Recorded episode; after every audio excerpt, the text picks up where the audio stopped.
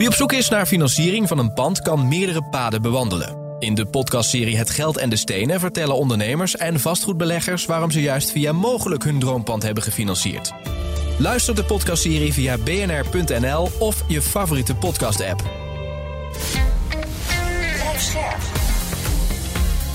BNR Nieuwsradio. Vastgoed gezocht. Maarten Bouwhuis en Maarten de Gruiter. Gebouwen die beter bestand zijn tegen wateroverlast, extreme droogte, hittegolven, bodemdaling. Het kabinet presenteerde onlangs een pakket met prestatie-eisen om dit voor elkaar te krijgen. De vraag van deze week: hoe bouwen we klimaatbestendige woonwijken en bedrijventerreinen? Dit is vast goed gezocht, jouw wekelijkse update over de wereld van de stenen. Je hoort ons elke maandagavond eh, op BNR om 7 uur, zoals je weet. Of gewoon online via je eigen podcastplayer of bnr.nl. Maarten de Gruiter staat uiteraard weer naast mij. En het nieuws van deze week, ja, hoe kan het ook eigenlijk anders, komt van uh, de minister van Vro, Hugo de Jonge. Ja, we praten wel heel vaak over hem. Over Hugo. Ja. Maar ja, jij, jij hebt ook af en toe met hem, dus dat is ook goed dat we de lijnen scherp houden. Wat schrijft het FD? Uh, nou ja, er was een uitgesteld debat hè, over de, de van het uh, kabinet. Ja. En hoe het daar nou mee staat. En, en uh, wat wel opvallend was, daar ging het uh, uh, natuurlijk ook uitgebreid over de stikstofproblematiek. Ja. Um, en natuurlijk op een moment, dat was natuurlijk ook wel bijzonder. Op het moment, de, de, de, zeg maar de coalitie is natuurlijk nu net over aan het debatteren intern. Hè. Wat, wat moeten we hier nou mee? En hij zegt eigenlijk, ja, het is niet het grootste probleem voor de woningbouw. Hij zegt letterlijk, stikstof is niet het grootste probleem voor de woningbouw. Wat dan wel? Uh, de stijgende rente. Ja, ik, ik, ik denk ja, dat daar hebben we het vaak over gehad. Daar hebben we het heel vaak over gehad. En het enige, dit, dat klopt. Ik ben het helemaal met hem eens. Het lijkt bijna alsof hij uh, naar ons programma luistert en, en mijn columns leest. Het, er is alleen wel één belangrijk, toch wel verschil. Hij, um, ja, hij nuanceert het toch niet helemaal op de goede manier. Ik heb de, de analogie gebruikt. Je moet het een beetje zien als uh, een, een hoordenloopwedstrijd. En als jij al over die eerste hoorde struikelt, ja, dan doen die volgende hoorders er eigenlijk niet meer toe. Nee. Um, en hij probeert het eigenlijk het probleem wat kleiner te maken. Ja, dat is het niet. Alleen je komt er niet aan toe, aan dat probleem van die stikstof, bij wijze van spreken.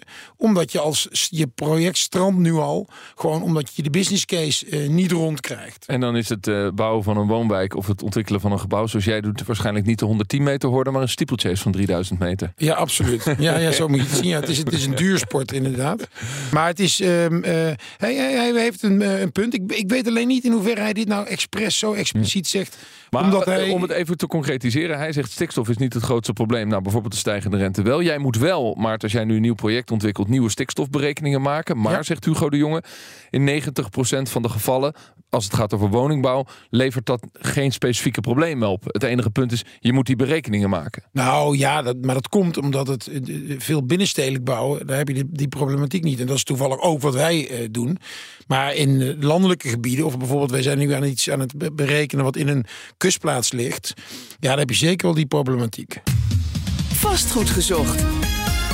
We weten dat Hugo de Jonge meeluistert, dus het kan maar gezegd zijn. Klimaatadaptief bouwen uh, wordt de norm. Het kabinet presenteerde onlangs de zogeheten maatlat voor nieuwe woningen, bedrijfspanden en openbare gebouwen. Maar betekent dit bijvoorbeeld ook dat we geen woonwijken meer aanleggen in laaggelegen polders? Nou, dat ga ik vragen aan Peter Glas, want hij is namelijk onze nationale Delta-commissaris. Uh, dag Peter, uh, welkom. Goedemorgen. Ja, we kennen elkaar uh, persoonlijk afgesproken te tutoyeren. Uh, ik begin maar even met die maatlat. Dat is dus recent ontwikkeld. Dat is een soort pakket met richtlijnen. Uh, wat is dat dan en hoe gaat ons dat dan helpen? Ja, het was al ja, een paar jaar geleden kreeg ik signalen, zowel uit de publieke hoek als uit de private hoek, Bouwen Nederland, van ja, klimaatbestendig bouwen, wat is dat dan? Uh, waar moet het dan tegen kunnen? Hoeveel regen, hoeveel hitte, hoeveel overstromingsrisico? Ja. En uh, nou, er is op verschillende plaatsen, onder meer in Amsterdam, maar ook in Zuid-Holland, zijn ze convenanten gesloten tussen allerlei partijen, ook privaat en publiek om dat concreet te maken. Dus hoeveel millimeter regen moet je in je eigen woonwijk of op het eigen perceel kunnen oppakken? of hoe ver moet het dichtstbijzijnde schaduw zijn? Nou, dat soort nou ja, criteria, maatlatten zijn nu eh, inderdaad eh, naar de Kamer gestuurd. eh, door, ook door BZK, door het ministerie van Vro. En dat is samen met het Infrastructuur en Waterstaatministerie opgesteld. En het is eigenlijk een antwoord om het concreet te maken. En daar was behoefte aan. Maar betekent dat ook dat dat iets wordt waar ontwikkelaars zich aan moeten gaan houden? Nou ja, dat is toch wel even een punt. Het is nu een soort richtlijn. Ja. en het ligt op tafel. En doe er je voordeel mee, zou ik zeggen. Want alles wat je nu bouwt, woningen of eh, ander vastgoed, over 50 jaar eh, moet je er rekening mee houden dat er nog is. En de infra eromheen moet misschien wel 100 jaar mee. En eh, ja, de klimaatverandering komt wel degelijk op ons af. Dus je bouwt als het ware ook kwetsbaarheden in. Eh, of het nou verdichting is in bestaande eh, bouw eh, of, eh, of uitbreidingen. Dus hou er rekening mee. En het ligt nu op tafel. En er wordt wel nagedacht van hoe, hoe kunnen we dit ook nou ja, juridisch borgen of op een andere manier ehm, nou ja, over heel Nederland. Maar is dat niet dan ook meteen het probleem dat het een richtlijn is? Hè? Want als ik gewoon even kijk naar heel simpel gedacht. ik als ontwikkelaar die denkt met name ben ik natuurlijk bezig. Natuurlijk ben ik bezig met wat laat ik na. Maar ik ben ook bezig met hoe krijg ik me gewoon mijn business case nu rond. Ja. Hoe krijg ik het project er? En eh, ja, over 50 jaar, hè, dat zien we dan even. Maar hoe, want dat is natuurlijk het nadeel van een richtlijn, of niet? Ja, nee, ik hoor de ontwikkelaar in de korte termijn. Ja, de rol van een Delta-commissaris als regeringscommissaris is om juist over die lange termijn Nee, te dat begrijp ik. Is dat denken. niet het probleem van een richtlijn dan? Nou ja, het, het, het, is een, het is een stap. Laat ik zo zeggen. eh, eh, december heeft de minister van Infrastructuur en Waterstaat, eh, Mark Harbers, heeft een brief naar de Kamer gestuurd onder de titel Water en Bodem sturen. Eh, dus in die ruimtelijke ordening eh, niet eerst tekenen en dan nog eens een keer naar de waterbeheerder, het waterschap gaan van ja, fix het maar. Met pompen en gemalen en Ja, dit, maar dit is wel een dingetje, hè, wat, wat niet iedereen eh, misschien precies direct zal begrijpen. Het is Ja. een nieuw begrip. Ja. Water en bodemsturend. Ik geloof dat ze er zelfs in Den Haag al een afkorting voor hebben. WABOS. Ja, of WBS, maar ja, iets ja, in die maar. Ja. En, en dat betekent dus dat als je als ontwikkelaar of als gemeente een plan gaat bouwen, dat je eerst gaat kijken naar hoe stroomt het water en hoe ziet de bodem eruit. In plaats van dat je denkt, nee, hier ga ik mooie woningen bouwen. En dan zeg ik tegen het waterschap, zorg je wel dat mijn, dat mijn grond droog blijft. Exact, exact. Want Dus zo was het altijd. Vroeger, Nou ja, zo is het. naar het waterschap en zei men, Nou, gaat u wel op tijd pompen. Wij, eh, ik was ooit van de waterschap en dan kan Ja, je, je was 800 jaar je terugkijken. hè. Dus eh, ooit hielden we natuurlijk heel goed rekening met het water. Want ja, het kon altijd komen en het was kwetsbaar. Eh, nou, eh, pompen en gemalen, windmolens, et- al die, maar het land zakt, eh, eh, blijft zakken. En de zeespiegel stijgt en het weer wordt onvoorspelbaarder. Maar dus betekent die we omslag... hebben, we hebben een soort maakbaar land gemaakt in Ja, Nederland. Daar zijn, we, machine, daar zijn we super goed in. En zijn we dan nu, als je gaat luisteren naar water en bodem sturend in de ruimtelijke op een soort omslagpunt dat we niet meer het land maakbaar hebben? Het land is nog steeds maakbaar, maar op basis van kennis van die ondergrond. Dus is het slap? Is het zand? Is het veen? Eh, is het overstroombaar? Eh, eh, waar moet het water vandaan komen? Of waar, krijg je het, waar, waar kun je het naartoe brengen als het heftig, zoals in, in Limburg, heftige regenval is? Dus eerst eens even goed nadenken. Ik zou bijna tegen iedereen zeggen: ga naar www.klimaateffectatlas.nl, want dan kun je het op postregelniveau kun je het allemaal uitzoeken. Ik heb het in de trein daarnet op weg hier naartoe gedaan. Dit is vlakbij Watergraafsmeer.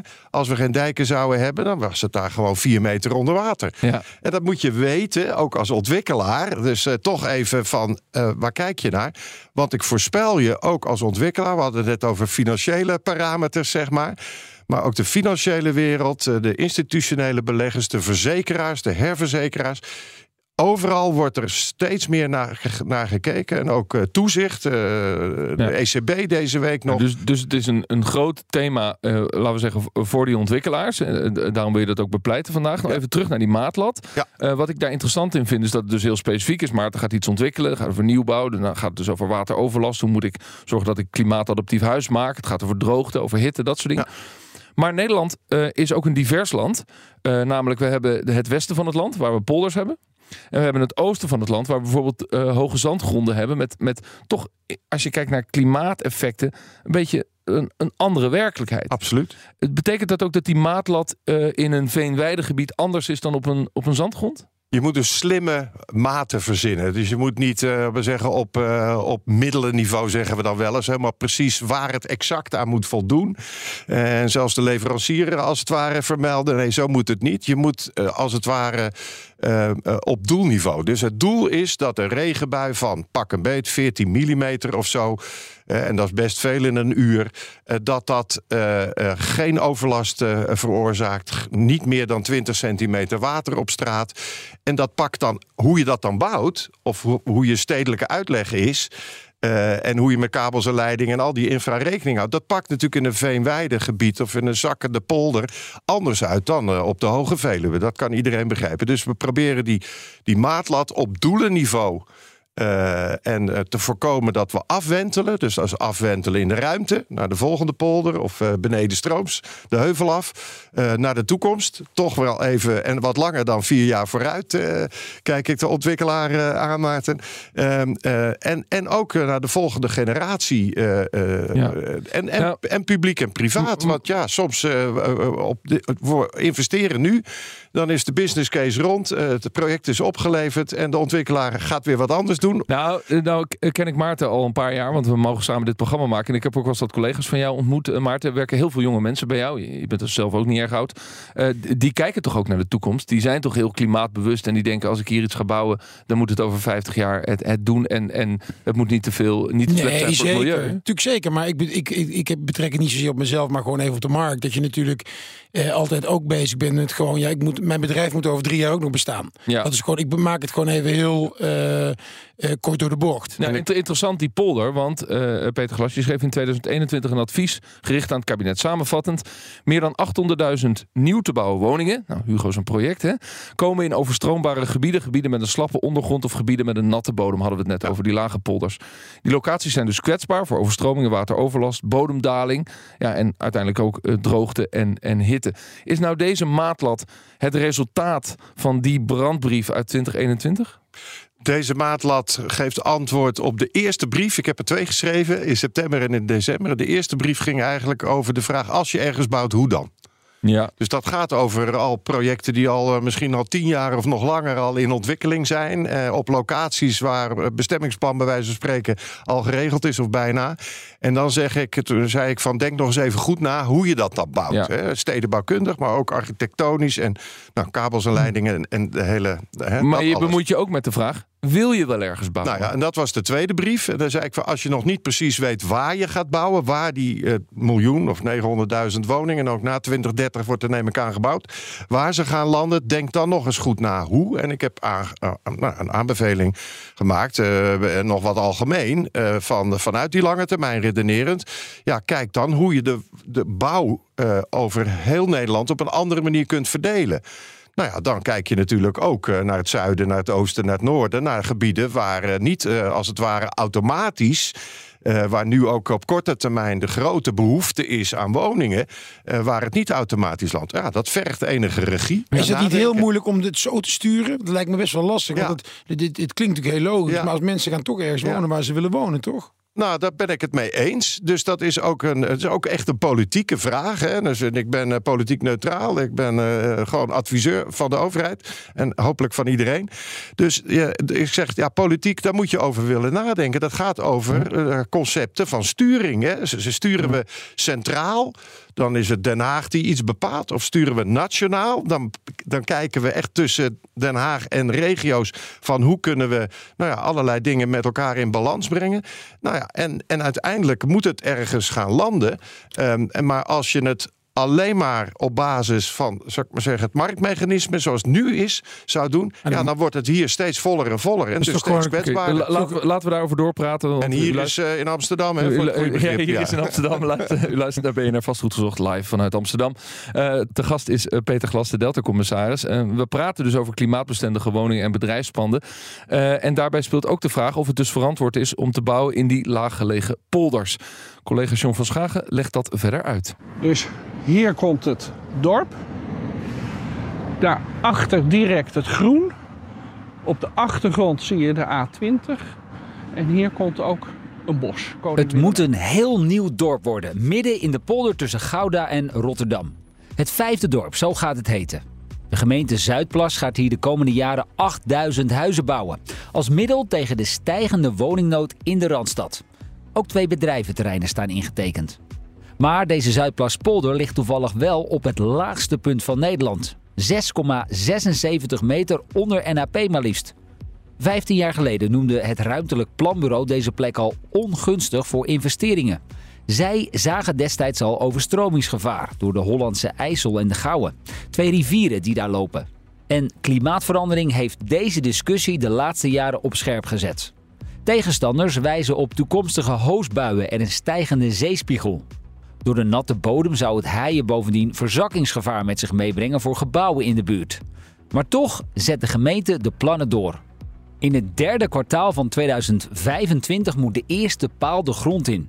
Het vijfde dorp gaat er daadwerkelijk komen. Ik praat verder met eh, Delta-commissaris Peter Glas. Ja, het ging tot nu toe dus vooral over de manier waarop we die woningen en gebouwen anders kunnen bouwen. Hè, de maatlat. Maar we hadden het ook al even over locaties. Nou, daar gaat dit verhaal uit de, eh, de Zuidplaspolder ook over. Een heel nieuw dorp in dat laagste punt van Nederland. Is dat dan niet gewoon vragen om problemen? Ik, uh, ik aarzel een beetje en ik glimlach erbij, maar dat uh, zien de luisteraars niet. Uh, kijk, als regeringscommissaris gaat het denk ik niet aan om op individuele projecten in een polder ergens heel nadrukkelijk commentaar te leveren. Maar het is een exemplarisch voorbeeld, want we ja, in ook over de Gnephoek bij dus. Dus ik maak het even wat algemener. En ik ben daar geweest met een heel aantal gedeputeerden en de dijkgraaf en een heel gezelschap eromheen. Dus we zijn er doorheen gereden. Dus ik heb daar ook een, echt wel een beeld, letterlijk een beeld bij.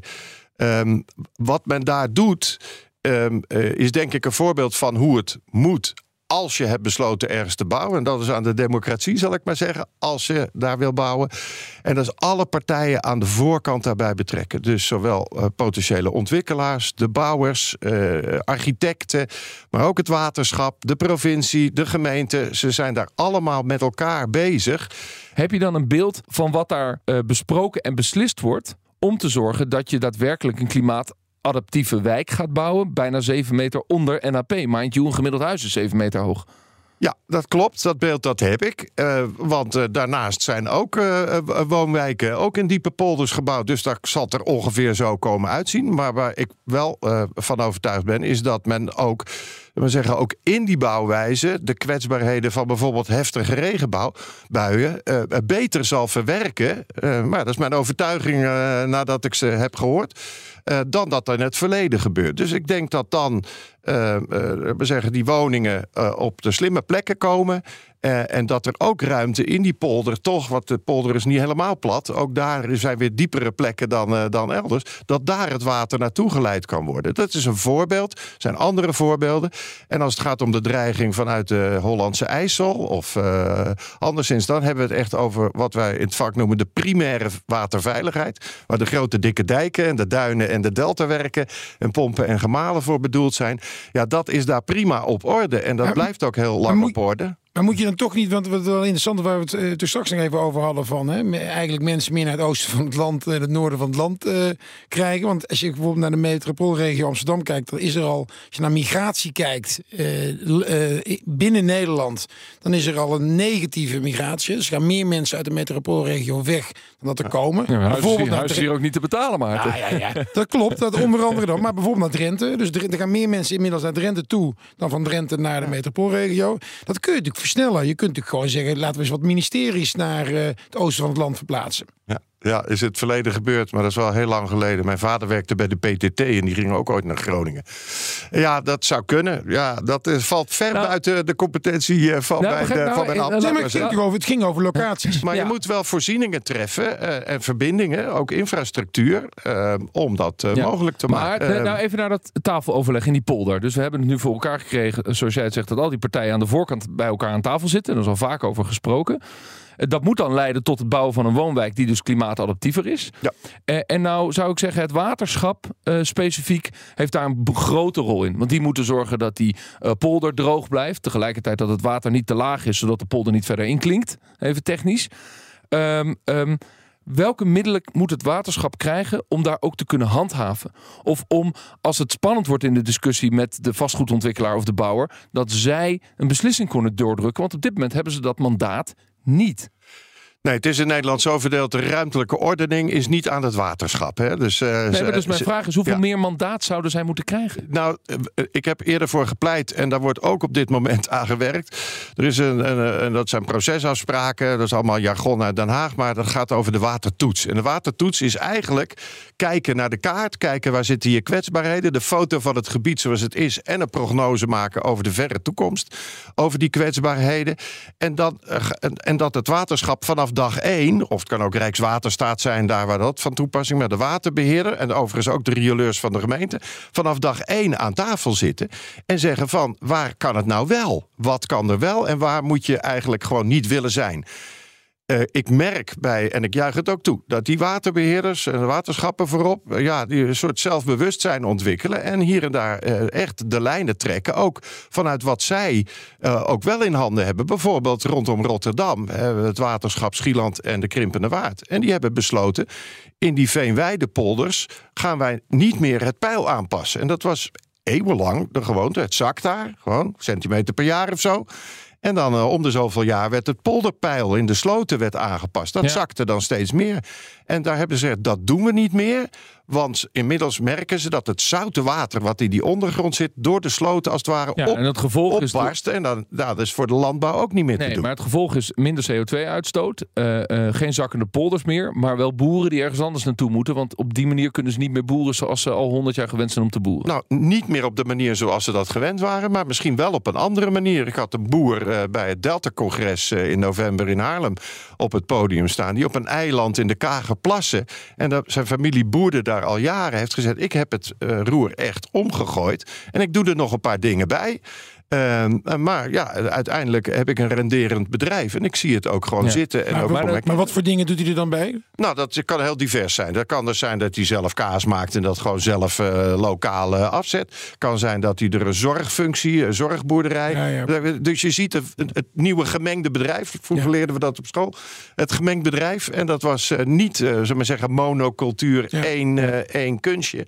Eh, maar di- een diversificatie, ja, dat is ook een businessmodel. Tot slot nog even naar de concretisering voor eh, alle luisteraars die woningen ontwikkelen. En we hebben er een hoop van, eh, onze, onze vaste luisteraars in de podcast. Eh, vlakbij dat, dat verhaal uit Gouda ligt ook Westergouwen. En dat is ook een wijk die ver onder eh, NAP ligt. Die ligt er al. Daar hebben ze bijvoorbeeld huizen gebouwd die fungeren als dam. Dat als er nou toch iets Ja. doorbreekt, dan wordt dat huis een soort eh, dam. En een methode met een natuurgebied om het water heel snel af te voeren bij, bij extreme regenval. Die bewoners, eh, ik heb daar geen documentaire over gezien, die zijn zich dus ook heel bewust van het feit dat ze in zo'n wijk eh, wonen. Is dat waar we aan moeten denken als we meer en meer grote wijken gaan bouwen ehm, onder NAP? Wat toch gewoon gaat gebeuren de komende tien jaar? De overheid kan heel veel, maar uiteindelijk zal de markt, maar ook particulieren zullen een aandeel moeten leveren. En dan helpt het enorm als daar eh, ja, waterbewuste eh, en ook gemotiveerde bewoners zijn. Die zeggen van nou ja, ik heb er toch voor gekozen om hier te willen wonen. Ik heb er vertrouwen in dat de bouwer, de ontwikkelaar, de architect er heeft er rekening mee gehouden. De financier, de hypotheekverstrekker en de verzekeraar.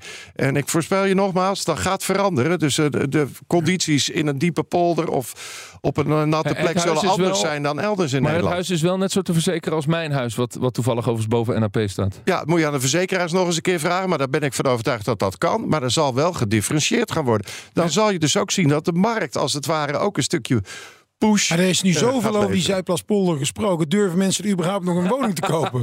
Nou, ik, ja, dat weet ik niet. Dat is een goede vraag. Ja. Maar over het algemeen zijn er toch nog steeds Ja. heel veel mensen die Maar- hier in het Westen eh, willen We wonen. begonnen met Hugo de Jonge en dan ronden we er toch mee af. Want eh, als je kijkt over dat bouwen in die polders, heeft Hugo de Jonge bijvoorbeeld de Knephoek bij Alphen, wat een vergelijkbare problematiek is, aangewezen met een soort harde aanwijzing uit Den Haag. Ik wil hier wel 4.500 woningen hebben. Terwijl het waterschap heeft gezegd, we willen het niet.